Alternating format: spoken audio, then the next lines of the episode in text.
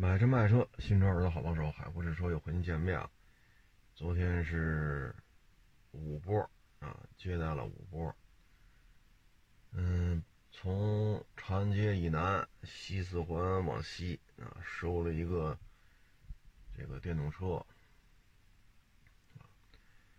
然后开回来，刚一进院子就碰见一网友，然后跟人聊，就请网友吃一盒饭。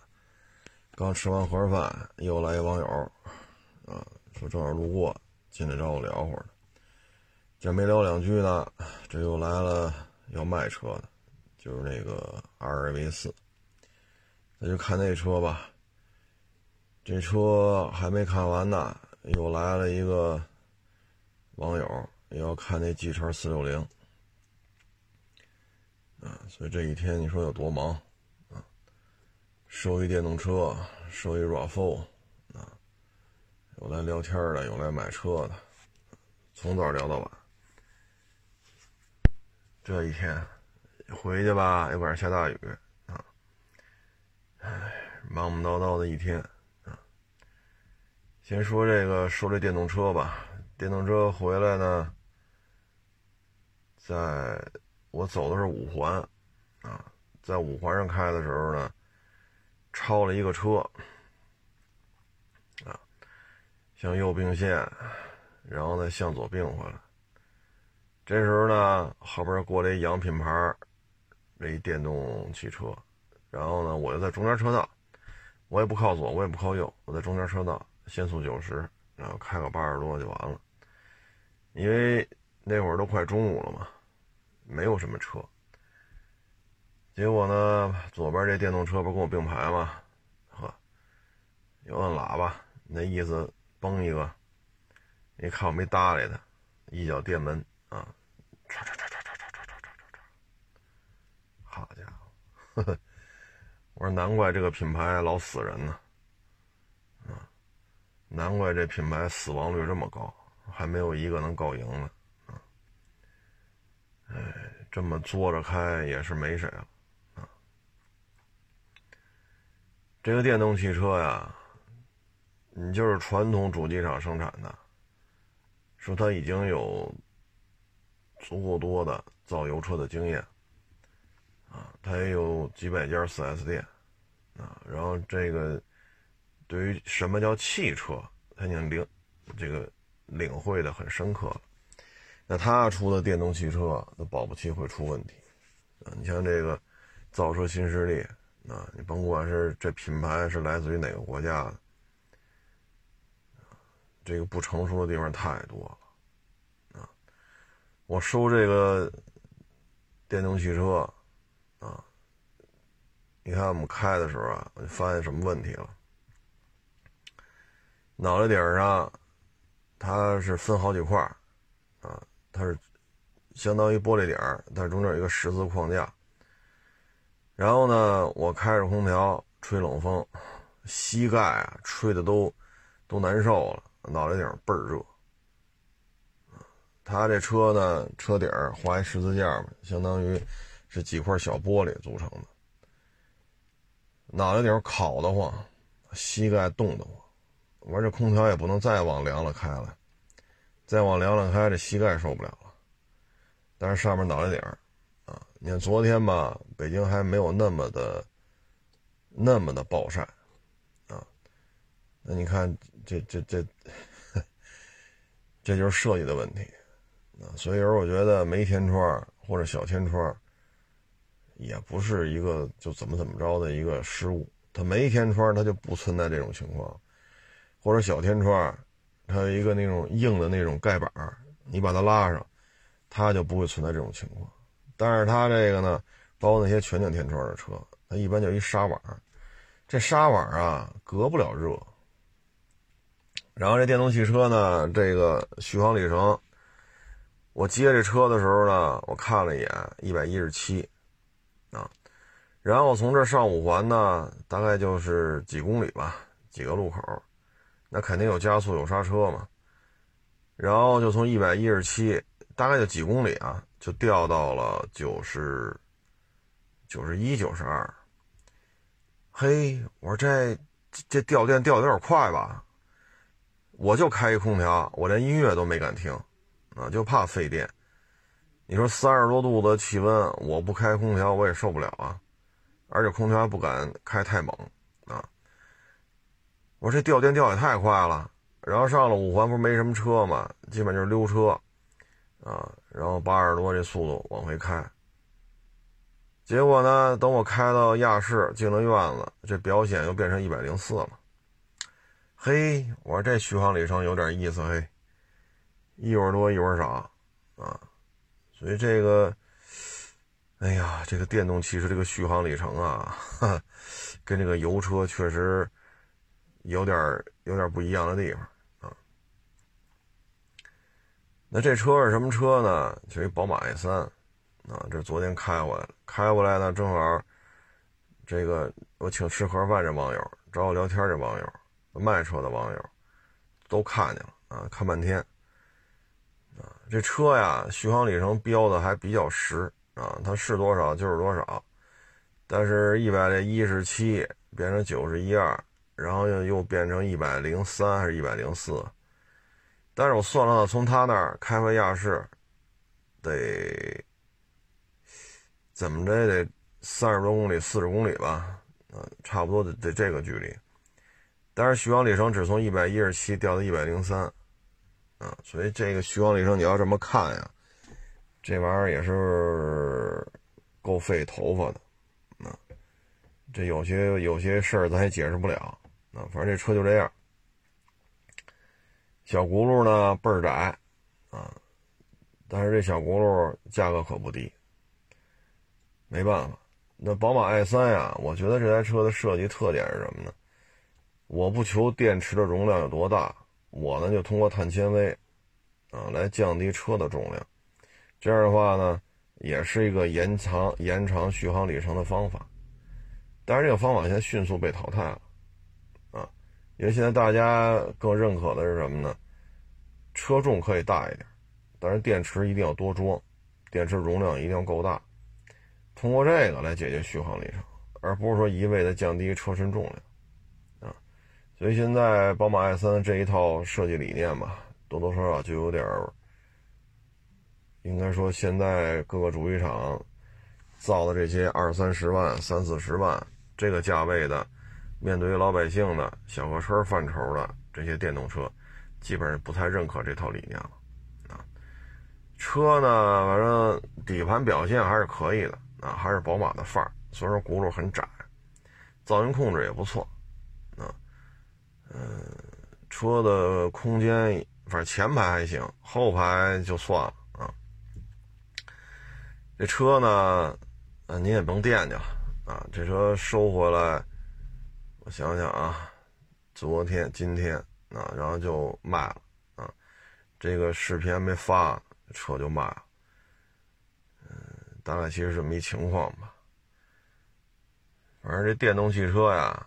不要在马路上仗着自己提速快，怎么怎么着？还是那句话，咱这车加速是快，说零到一百说五秒、四秒、三秒，啊，能够干翻了兰博，干翻了法拉，干翻了 Porsche 911，对吧？说你也跑得快，这咱不否认啊。现在电动汽车几十万的售价的，零到一百四秒以内的有很多，但是你刹车一百到零是多少？对吧？你说兰博、法拉、九幺幺，一刹车盘多少钱？一刹车片多少钱？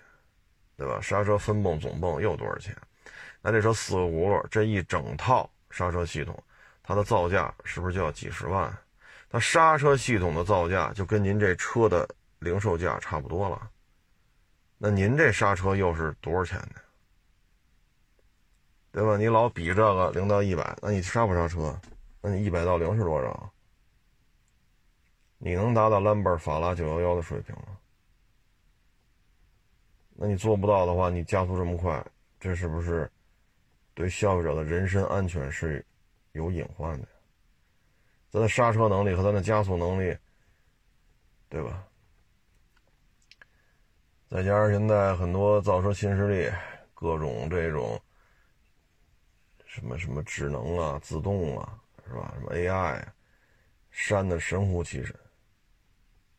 那人开车，再职业的车手开个车在马路上，他不撞别人，也保不齐别人撞他，对吗？你就你就免不了这猛打轮的，你就免不了这猛的就并线的，你是怎么弄？人尚且如此，你弄个全自动，就以北京马路上这种错综复杂的这种路况，再一个了，现在下雨了。天潮了，这两天北京一直在下雨，天天下，湿度这么大，温度这么高，咔咔的打雷。昨天晚上打雷打了好长时间。那咱这个电动汽车这些所谓的制动、智能、AI 什么这个那，如果出现一些问题怎么办？那么放眼于过去这两三年，某些品牌死了多少人，撞死多少人？最后结论都是车没问题，都是消费者的错。你跟他打官司，就这个品牌车出事儿了，你跟他打官司，请问哪个消费者赢了？他的后台数据是掌握在他手里边，他给你看的都是有利于他的。他说就这些，你怎么去核实这个问题？为什么这些出了事儿的车？出了事儿的消费者，最后一打官司全是败诉。那合着买这个品牌的电动汽车都是奔着自杀去的，这话可不能这么说吧？对吗？你，你这玩意儿，你说，哎，所以说各位电动汽车呢，尤其是造车新势力的，啊，各位一定要慎重。当然，我说这台就别惦记了啊，已经卖了，啊，已经卖了。哎，总归一句话吧，车的性能呢是一个全面的一个评估啊，车的性能呢最好均衡一些，啊，不要出现太多明显的短板，啊，你比如双离合，你这明显不耐用啊，特别是干式的，你比如说 TSI 什么 EA888，那你这明显持有成本高啊，两万公里就得换火花塞啊。那你在 TSI 加双离合结合到一块儿，那这套动力系统副作用就是故障率、持有成本啊。咱不说烧机油的事儿啊，咱这个整个持有成本就是高。你说几十万的车，那人不在乎，人要的是品牌，对吧？我买这车要有派儿、有范儿、有面儿，开着得得劲儿。那居家过日子，你说买个十几万的车，你也这么弄？那这显然就不合适，啊，所以你看卖的好的就是朗逸、轩逸，啊，卖的好就这俩。你说朗逸有带 T 的吗？有，有带双离合的有，实际上占比并不高，绝大部分人还是奔着1.5自吸加 6AT，还是奔着这个去的。家里用不就是这个吗？你说肉点确实肉，轩逸也快不到哪儿去。轩逸1.6和朗逸1.5这俩自吸自动挡，哪个都谈不上动力强劲，但是持有成本低一些啊，特别是朗逸1.5加 6AT 和 1.4T 加七速双离合，你说哪个稳定？所以呢，咱们这车呢，就不要过于的说把这性能啊弄得两极分化。说你加速性能能跟人家达到一个水平，你刹车呢？然后咱们这甭管您这品牌是哪来的，甭管是品牌哪个国家的，您做了足够多的路试吗？中国这么大，九百六十万平方公里，从东北到海南，从新疆到西藏，对吧？包括梅雨季节，您这做了充分的路试吗？从从批你一块地，到你让你干这事儿，到你车能上牌，两年多。你说这车海外怎么试验？怎么试？那是海外。现在这车几乎就是国内全部，就是零配件几乎啊，几乎全部来自于国内。那我们对这事情的固有认知，以这么大的零配件供应商的调整，那这车要重新做路试，包括你的碰撞实验都要重新做耐久性，您做了吗？从给你一块地到你车能出来卖，两年多。盖厂房就得一年多，生产线调试、人员招聘，对吧？生产线的试运行、人员的试运行，这两年多也就干这点事儿。然后这车出了这么多事儿，死这么多人。然后我在马路上开个车，我就超了一辆车，然后就这个品牌的车主就要跟我这飙，我不搭理他，人自己，唰唰唰唰唰唰唰。所以这个心态啊，这就是心态的问题。你像我跟他跑，这是什么行为呢？就是两台车，甭管烧电的还是烧什么的。两台机动车，悬挂着号牌的，对吧？得得去公安机关，得去车管所报备的，发给你大绿本、行驶本、车牌子的，像这就属于机动车范畴了啊！在马路上追逐竞技，我跟着他跑，互相崩，那我们俩就有可能会出大事儿。就说谁也没撞上谁，如果这个被监控拍着了。如果被热心市民拍着了，那怎么办呢？所以大家开着车，包括有些时候你开一些比较好的车，比如说小钢炮啊，AMG A 四五、AMG A 三五、S 三、S 四、S 六啊，包括 M 三、M 五啊，各种 AMG、各种 M 啊，像这种车现在都会。他们入门级产品都会做到几十万，啊，你宝马 M 二，嗯，S 三、S 四，AA 三五、A 四五，这些都这些是包牌就是几十万，它比 M 三、比 M 五，对吧？比 C 六三比这车便宜很多。那你要开着出去，有人跟你这逗闷子，按喇叭呀、大灯晃啊，这个那个那个这，你别搭理他，你只要一搭理他，一起马路上追着跑，追逐竞技。这性质就变了。你说你单纯说超速又没看见，这限速九十，我开个九十三，嘣儿，这个就是单纯一超速，对吧？说并线没注意，这是一实线，打灯并线得压了实线，这就单纯一个你压实线，该罚多少钱，该扣多少分，单独就这点事儿。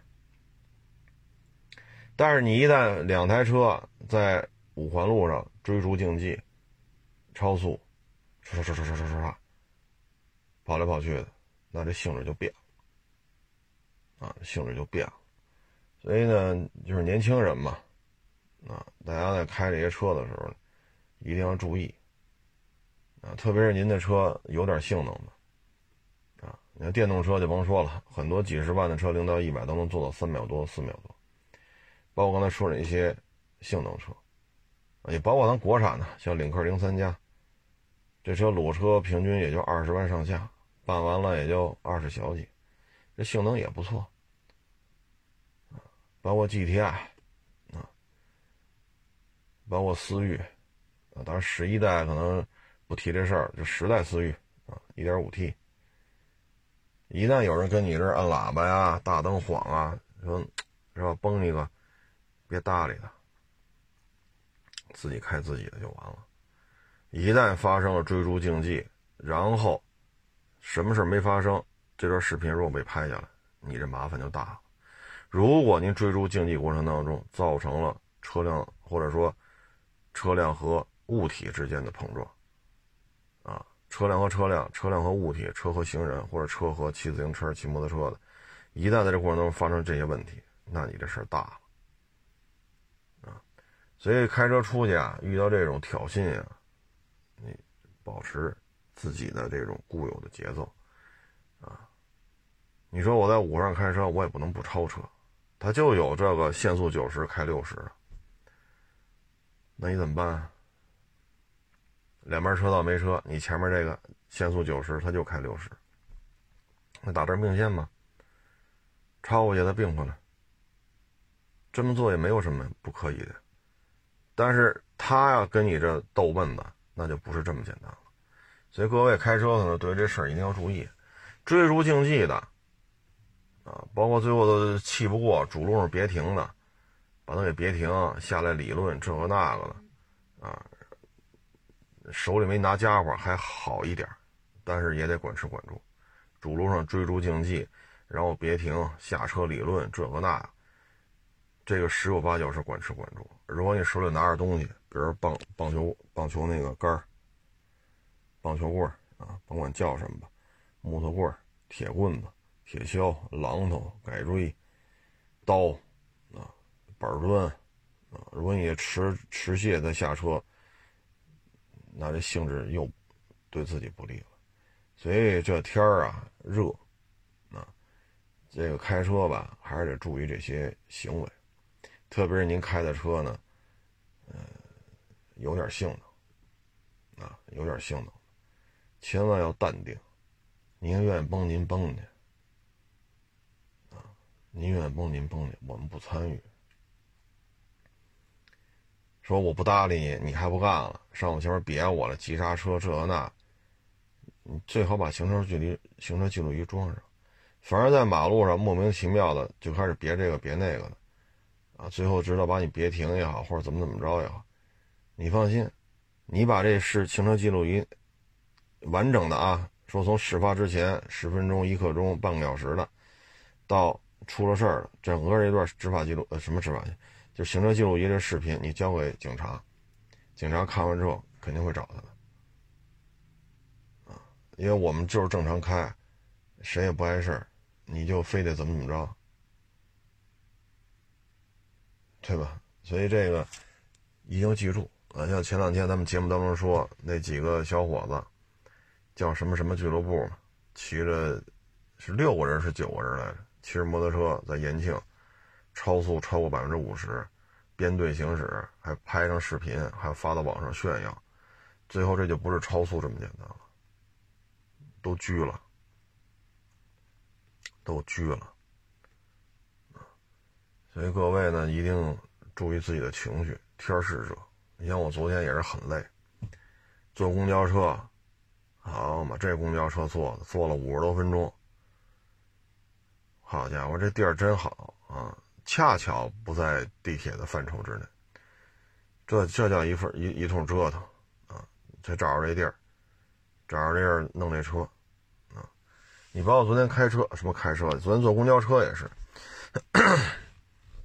这不是进站吗？进站呢，站台就这么长，然后前边呢有两个公交车，啊，这样的话站台里我们这辆公交车就进不去，他等于就贴在这第二辆公交车屁股就在站台外边，然后呢过来一个老大爷，啪啪啪砸这个前面这门，咱们不都是前边上后边下吗？开门，我开门。然后开车呢，正好是一大姐，就是挥挥手说：“我进站就给你开，现在不能开，前面车坏了，你给不给我开？我跟你没完。”人大姐又摆摆手：“前面进站啊，你等会儿进站就开。”这老大爷就拍着拍着车门。后来车上就都看，好家伙！然后前面这俩车上下完乘客，人不就开走了吗？我们这台车不就进进站了吗？那进站你这么着急，那开门你就上吧，你都站在前门口了，不去，啊不去，他又嫌这个人多，啊有三四个老人吧，噔噔噔又跑后边来了，非要从下车的这个口上来，上来之后那就走车吧，他上来了就开始喊关门，把后门给我关上，哟我回头一看，我说这。我说下车的五六个人呢，啊，因为这点出来的老人多呀，那那那下车他他就是腿脚慢呀，你不像说十几岁二十几岁大小伙子，是吧？他恨不得不走头阶他不走那台阶儿一步就蹦下去了。你这么大岁数，那只能是扶着吗？你也是噔噔噔上来了，等过一会儿，后门这几个老人下去了，人司机把这门关上了。等到下一站吧，这站还没这这这车还没停稳呢，开门。我这是着急下车吗？然后门开了，停稳了，门开了，他也不下。然后呢，又有几个老人下车，啊，有的那不是买的菜嘛，一看就是逛早市回来了，大包小包的啊，就各种菜，一看就是早市买菜的，这可不是下车就慢吗？看门啊！你给我关门！哈哈哎呦，我当时觉得开公交车这活啊不好干。你碰上这样的，满头白发、七老八十了，你说你跟他怎么着？你说你能跟他怎么着？开车这大姐就没原因，人家该进站进站，该开门开门，该关门关门，人家完全不受这这老爷子的这个是吧？吆五喝六，然后坐了好几站，他都这样，全车人都看他，没人搭理他，因为觉得人不不大正常。啊，没人搭理他，他就站在后门呢。那公交车上排一个那个车上一有一保安嘛，保安也看着呢，没人愿意，你就跟那嚷嚷嘛，啊，就在后门那指挥。唉，所以你生活当中啊，真是 什么都能遇见。他坐了大概得有个四五站吧，到了也不知道哪站，自己就下去了。嗯，都都习惯了嘛，开门、关门、关门、开门，哎，没声了。回头一看，人下去。你说车上也有座啊？这车上至少还有三四个座都空了呢，对吧？您就一个人，你怎么着你也得有个地儿坐。他也不坐着，就搁那吵吵。嘿，我说这家伙这这可以啊！我说这这么多座也不坐着。好家伙，跑这跑这吊嗓子来了啊！所以公交司机这活你说好干吗？这么热的天儿，啊，你你拉这乘客，你说，哎，你说你碰上这个了，要咱们开车，咱们心里不得起急上火？所以这天出去啊，还是得冷静啊。说到这个。这个公交车呀，我就想起一个平台的事儿来了。我在平台上啊发一些小视频，啊，我们也不花钱，对吧？我们就发小视频。你要是不封号了，我们就发着；你要封号了，咱就再说。啊，反正咱们这小本买卖嘛，是吧？结果呢，我发现最近啊，从六月中下旬开始，我发什么，这平台。养的号会在我这个视频底下就写他们这个平台怎么怎么着，他们平台上对这车怎么评价，大家下载 APP 就能看怎么怎么着，怎么怎么着，怎么怎么着。哎呦我去！一开始吧，我也没当回事儿啊，看了得有一个礼拜吧。哎，我说这不合适吧，对吗？我这发点什么，您都跟我说啊。这个你想怎么怎么着吧？你给我给我多多少钱啊？这个你想让更多的粉丝看见你吗？多多少钱？你今天想涨粉丝吗？今天涨一万粉丝，打几折？好家伙，你说我们就其实大家就是一种互利互惠嘛。你提供一平台，我们提供内容，有人看就看，没人看就拉倒，对吧？您说您这也不推荐我们的作品，三两头来要钱来，我们是穷，对吧？我承认我穷，我掏不起您这个，说发个什么你上想想想上热搜吗？跟我们要个几十块钱，咱穷，对吧？咱摊牌了，几十块钱咱掏不起，行吧？咱认怂，穷命一个。那您这可倒哈，您养一小号，您我发什么跑底下都写评论。欢迎下载什么什么 APP，这个那那这这那那这，我说这就没意思了吧？是不是没意思？这我觉得真是真是有点过了，这个，你这玩意儿，就像原来我发这二手车啊，某经济强省的省会。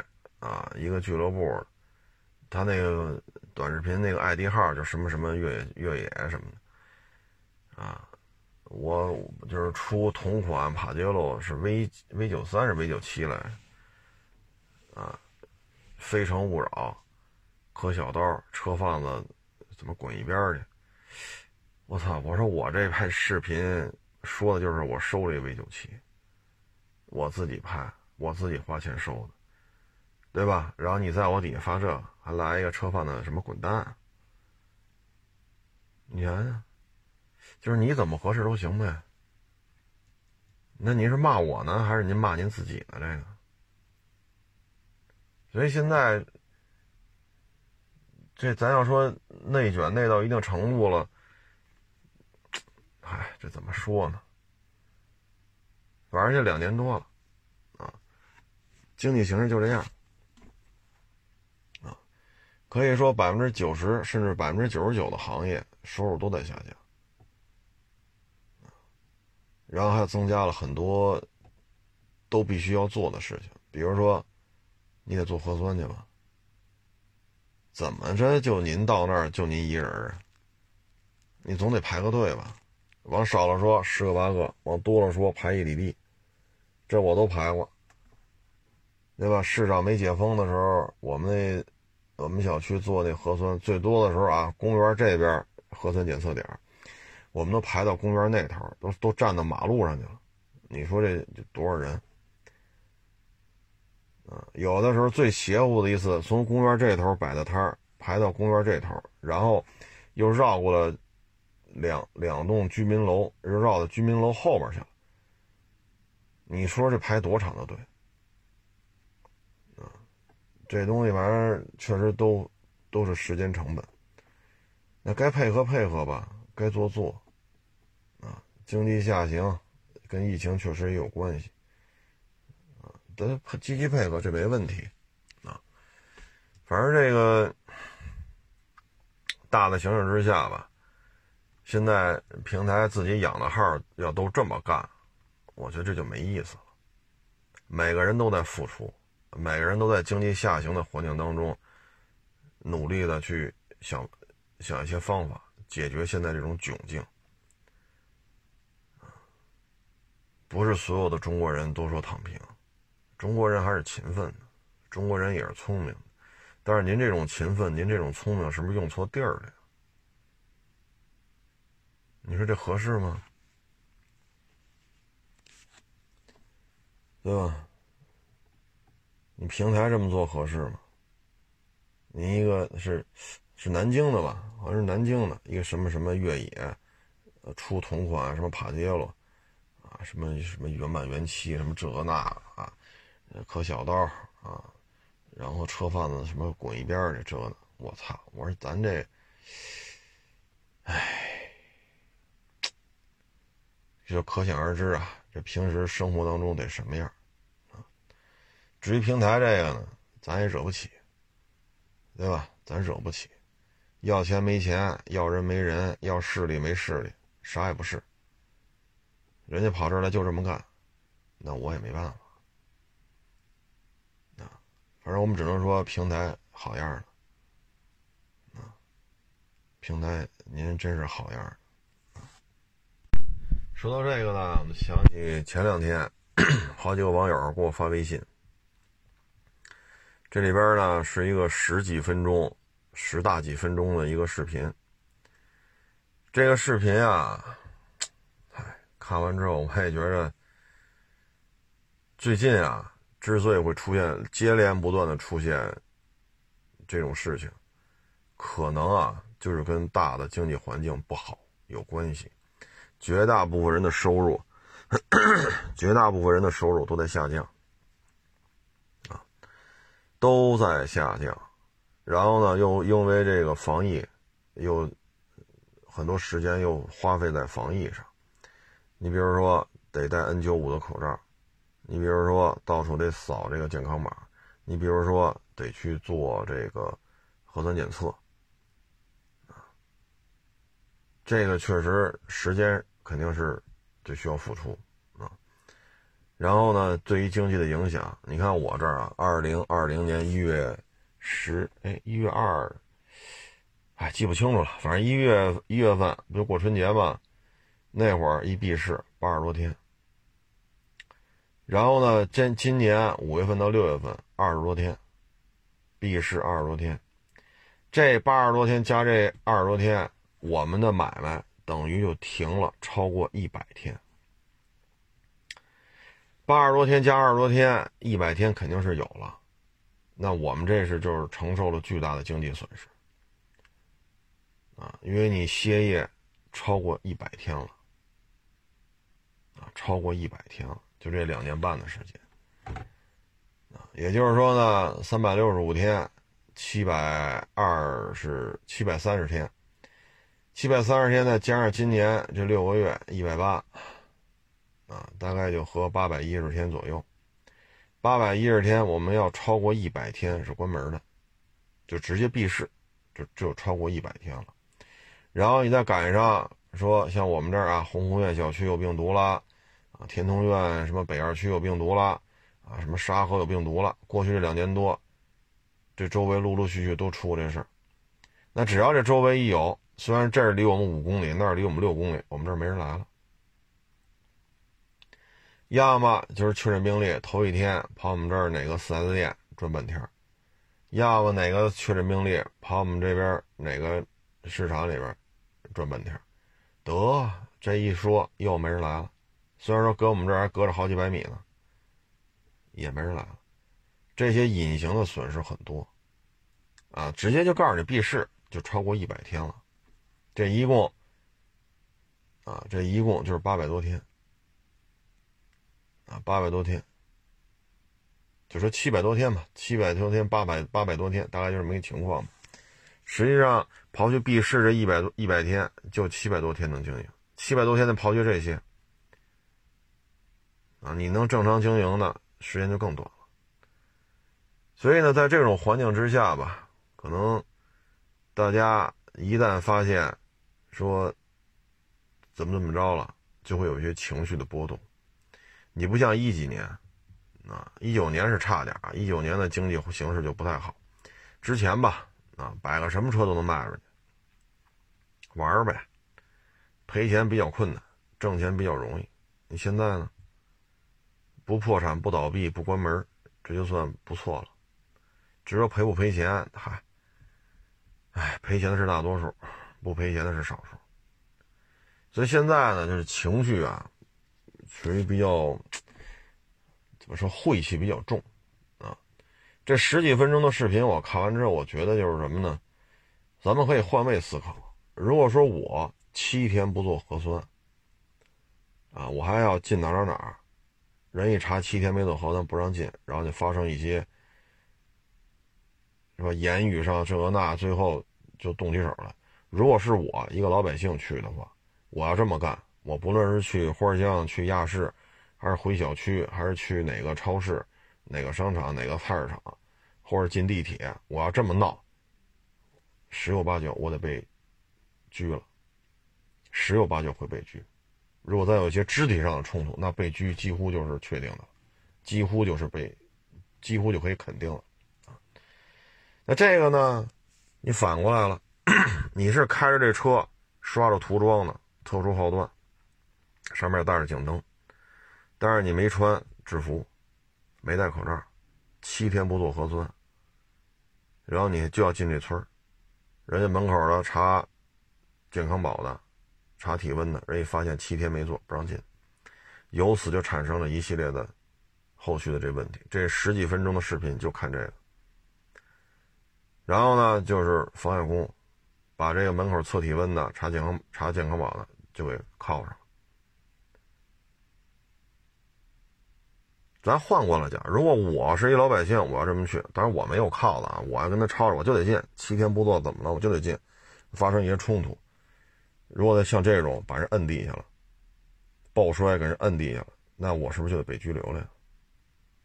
那为什么这事儿就会产生这种？后果呢？大的形势不好，普遍收入都下降。啊，如果他们这个老百姓看到你了，觉得你们就是旱涝保收的，然后你要在这儿，对吧？七天都不做，还要进去，怎么怎么着？你说你又不做了，你又怎么怎么着？这那，那心里自然是有情绪的。现在督察介入了，啊，这人也停职了。然后马上清理这个系统内都谁不去做核酸去？就这种事情啊，为什么他最近这一个多月反复的发生？我觉得就是大的经济环境不好有关系，每个人晦气怨气，他没处发泄，猛的一来是吧？你一看你穿这身衣服，你肯定旱涝保收啊，对吧？然后你一旦你再有一些，他就很容易发生这种，很容易发生这种事儿。就这一个多月，你看，先是咖啡城市那台执法车和老百姓的车撞上了，那其实就是你别停。因为社会车辆行车记录仪全程都拍着，人行横道过人，人家慢慢减速停在这儿，过了人行横道，人在加速，这时候超过了，啪一别撞上了。后续的处理那真是，唉，反正你要能找着视频自己看吧，我就不在这描述了，挺没意思的。接下来就是哈尔滨钓鱼，然后唐山。再往后就是那黄马，那七十岁做完手术的老人和他四十岁的女儿。那你说这个七天没做核酸就怎么怎么着，他就可以把别人靠着？那那个那父女俩出来是取药去还是怎么着？说他也不做核酸，说十天八天二十天的。那你确实啊，这倒是穿着制服呢。那女的个可不矮，目测得一米七、一米六八、一米七。您穿着制服呢，上去也是十几分钟的视频嘛。上去最后裤衩一抱摔，把人女的摔了。摔完之后，什么事没有？年轻小伙子嘛，摔个女的还不容易吗？扭头人七十岁老父亲不干了，上去拿手扒拉他一下。那视频他看得很清楚，打着了吗？是打他胳膊上还是打他脸上了？就这一下，躺地也不起来了，高喊一声：“路上没，路上没。”就这些事情，视频一传播开来，就挺挺没意思的了。你可以抱摔他，那那那女的比他还高，你把这女的抱摔，把人摔了。啊，这边七十岁做了手手术，然后打着了嘛？那视频里头，然后就躺地就不起来了，躺地还高喊：“录下来没？录下来没？”那可以说上一个。您的这种动作就是抱摔，干净利索，把你摔地下起不来了，啊，那女的缓了缓才爬起来，扭头来打着了吗？录上没？录上没？躺地下不起来了，还是这一个人，就这一两分钟就这个表现呀，你包括这个也是，为什么这这一个多月大量的出现这种情况？说白了，大家都没钱了。心里都有各种各样的怨气，得养孩子，对吧？老人看病得花钱，有的赶上什么房贷、车贷，有的赶上买卖不行了，买卖不行了那就是赔了，有的还背了一屁股债。当这种现象越来越多人都都在经历、都在承担、都在拿牙扛着，那一旦碰见了说您这个，就普遍反应就是旱涝保收嘛。您在 有一些权利的这种运用，那就会成为导火索。说全是老百姓不对，我觉得这么说，要这么多件事串一块全是老百姓不对，这就不合适了，对吧？你说这是刁民，那是刁民，全是吗？刚才我说这些事全都是老百姓的错吗？而且现在啊，就以我这个年龄，我第一次发现，已经开始有卖这种贴画了。首先就是哈尔滨那钓鱼的，就有那贴纸，就把那人画一卡通玩偶放边上，后边写上句话：“你你为什么欺骗我呀？你现在就是我啊，长这么大，我第一次发现以这种调侃的方式做成这种卡通贴纸，他调侃的是谁呀？包括还有那个就是。他穿着他那身制服嘛，躺地下了，录下没？录下没？也是画一卡通画，卡通的一个画像。这好多好多地儿我都看这画像了。这是第一次啊，就这种网上就传播这种对这个行业用这种调侃的方式。那社会治安离得开这个行业吗？离不开。中国社会治安在全地球上，这绝对是算是治安非常好的国家之一。那这这社会治安控制这么好，那离不开这些一线工作的。对吧？说平时没事的时候，二十四小时上一大班连夜。你说二十来岁小伙子，二十四小时不停的处理这个处理那个这事儿那事儿，做笔录。二十来岁大小伙子，他这么一天下来，他也受不了。你就别说岁数再大点了，这三十多岁、四十多岁。那现在疫情期间，那可能就不是上一个连夜班的大大夜班，这个上一个大班了，那可能。二十四变成四十八，四十八变成七十二，回不了家。因为我身边有好多哥们儿，弟兄干这行的，那经常一个月回不了家，一天不回家算个屁。现在疫情一来，一个月、四十天、五十天、六十天回不了家，很常见。那你说到这岁数了，你说孩子怎么办？爹妈怎么办？您这三十天、五十天、六十天，您回不了家，那家里就……就都不吃饭了，家里这老人也不看病了，这孩子也不上学了，不能吧？那家里这些事儿怎么办？所以你说都有压力啊，都有压力。我们我们能说的就是什么呢？规范，一定要规范。像咖啡城市那台执法车，你为什么这么别人家，最后撞上？然后处理为什么这样？人得亏手里拿这个录像机，把这些不同不同部门的啊都来处理这事儿，把你们说的话全录下来。要没有这段视频，咱说的清楚。反正现在这个压力都大啊，一个月不回家，五十天不回家。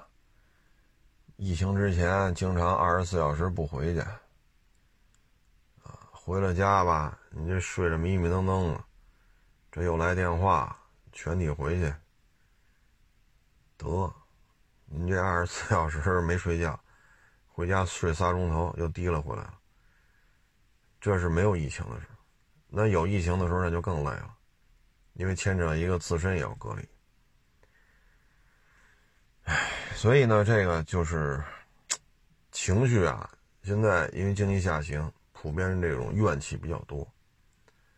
你像我这买卖也是，这两次闭市，闭市时间一八十天以上，一个二十多天，八十多天加二十多天，怎么着也有一百天了。那我们承受了多少损失？我们我们这损失不就自己扛了吗？那您要开个买卖，这 两年半的时间超过一百天干不了，咱就别说这三公里有一。确诊那儿五公里有一确诊，然后导致我这儿也没人，咱就别说那个了。所以在这种情况之下呢，一定得规范啊，一定得规范，否则当网上都开始拿漫画的方式对这个行业进行，是吧？那本身这社会治安现在就咱们国家而言不错，社会治安控制的不错。当然了，现在科技水平确实也发达了，啊，天眼呀，各种摄像头啊，大数据啊，对吧？确实社会治安挺好的，啊，这是有目共睹，啊，这也离不开这么多基层的这些工作人员付出啊。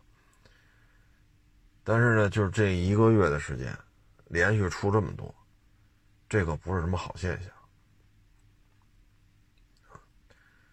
你说一家亲也好，鱼水情也好，这打咱们抗日战争的时候，八路军时代、红军时期，咱们就提出这口号：“一家亲，鱼水情”，对吧？这是咱们当年老祖开国老祖艰苦卓绝的这种战战争过程当中提出来的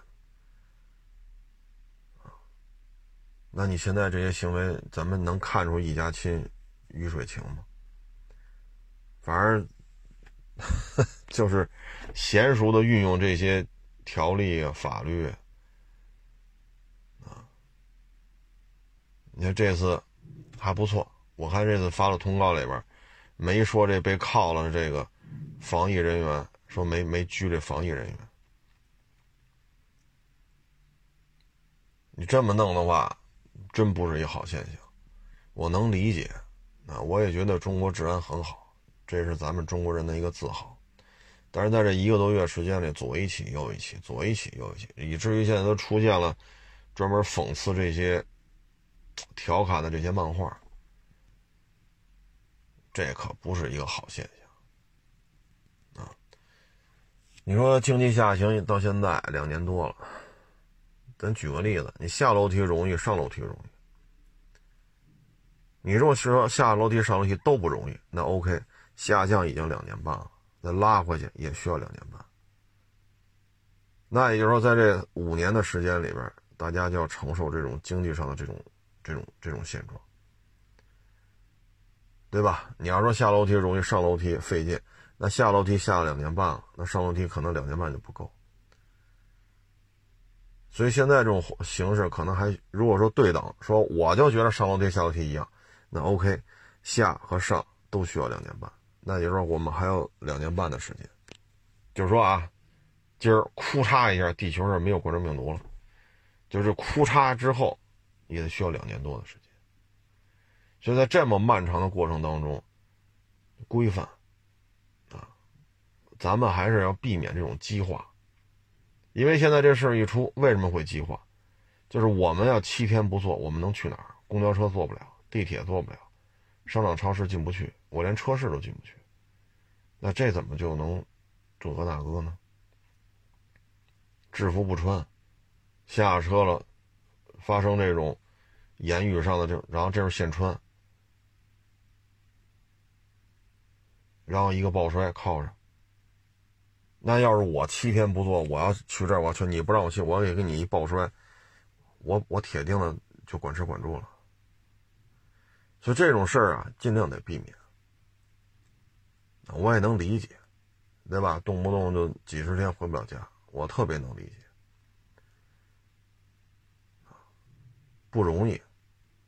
都到这岁数了，你说几十天不回家，三十天、五十天，那谁家里没点事儿？你说一天两天行，您四五十天，唉，所以这确实付出了。啊，这有什么说什么，肯定是有付出，但是呢，还是得避免这种冲突啊，因为咱们说说穿这身衣服了，咱有这个权有那个权，咱们不是来就是为了抓人的，抓人不解决问题，反而会激化问题。特别是你说这个，你说咱们刚才说这几起，唐山那个。这要不曝光了，能这么快速度去处理吗？唐山那为什么不说呀？因为我觉得，已经唐山那件事，我觉得已经是有些境外的一些想法在这里边煽风点火，所以唐山那基本上我都不说。所以咱也别出这种事儿，给人境外的一些 造成一些口实，让人家跟这兴风作浪。这么短的时间内出现这么多事儿，咱不能都说是老百姓的错，全是老百姓的错，咱也不能这么说，对吧？所以呢，就是还是得规范。你要说缺人，你像每年一千万，就今年吧，一千万大学生，你从里边找点这个，是吧？学法律的呀，啊，或者说您咱需要的啊，比如学医的呀，学这种经济的呀，学互联网的呀，可能经侦呀、网监呀。法医呀，是吧？学体育的啊，比如抓捕啊，他可能需要这些，那你就招点一千万大学生还选不出个，对吧？你说选五千人，或者增增编五千人，增编一千人，哎，增编一万人，你缺人咱就招啊，这么多大学生呢，对不对？尤其是体校出来的，搞摔跤的，搞拳击的，膀大腰圆的，年轻。体力什么这那，你这这没问题。对吧？咱们包括经侦的、搞经济的、啊学会计的、学税法的，让他们补充进来，啊，学这种比如法医相关的啊，等等等等。要不你长时间这么弄啊，说让谁三五十天不回家，谁也扛不住。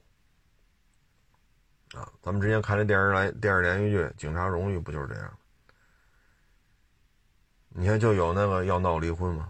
你老不回家，孩子身体不舒服谁照顾？老人不舒服谁照顾？你都让媳妇儿一人盯着，一天两天行。你这十年八年了，那这做媳妇儿的她也不干了。那别人家有什么事儿，就两口子一起弄，对不对？你说孩子发烧了，那赶紧吧，两口子带着孩子去。说老人不舒服了，那赶紧的，两口子一起把老人弄医院去。该怎么治怎么治呗，你到这儿都是媳妇儿，那媳妇儿不干。后来那民警就找所长、找副所长、找指导员，就是要求请假，不请假就要离婚了。你说这压力有多大？这不是这？你说这玩意儿，唉，所以这种东西啊，我觉得也需要减压。老百姓减压呢，我们只能等着疫情控制住。你像七月份了，北京、上海疫情基本上就 OK 了。那从下半年七月一号就算下半年嘛，从下半年开始，北京、上海全中国唯二的这两个年均 GDP 能超过四万亿的城市，全中国就这俩，他们就发挥龙头的作用，一个带动南方，一个带动北方，对吧？抓经济、促生产、搞好民生。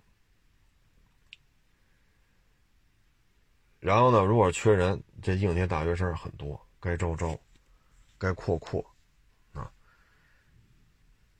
说技术手段是一方面，啊，各种摄像头啊，什么天眼呀，对吧？什么什么大数据，缺人，那再先进，他也需要人去继续执行这些事情。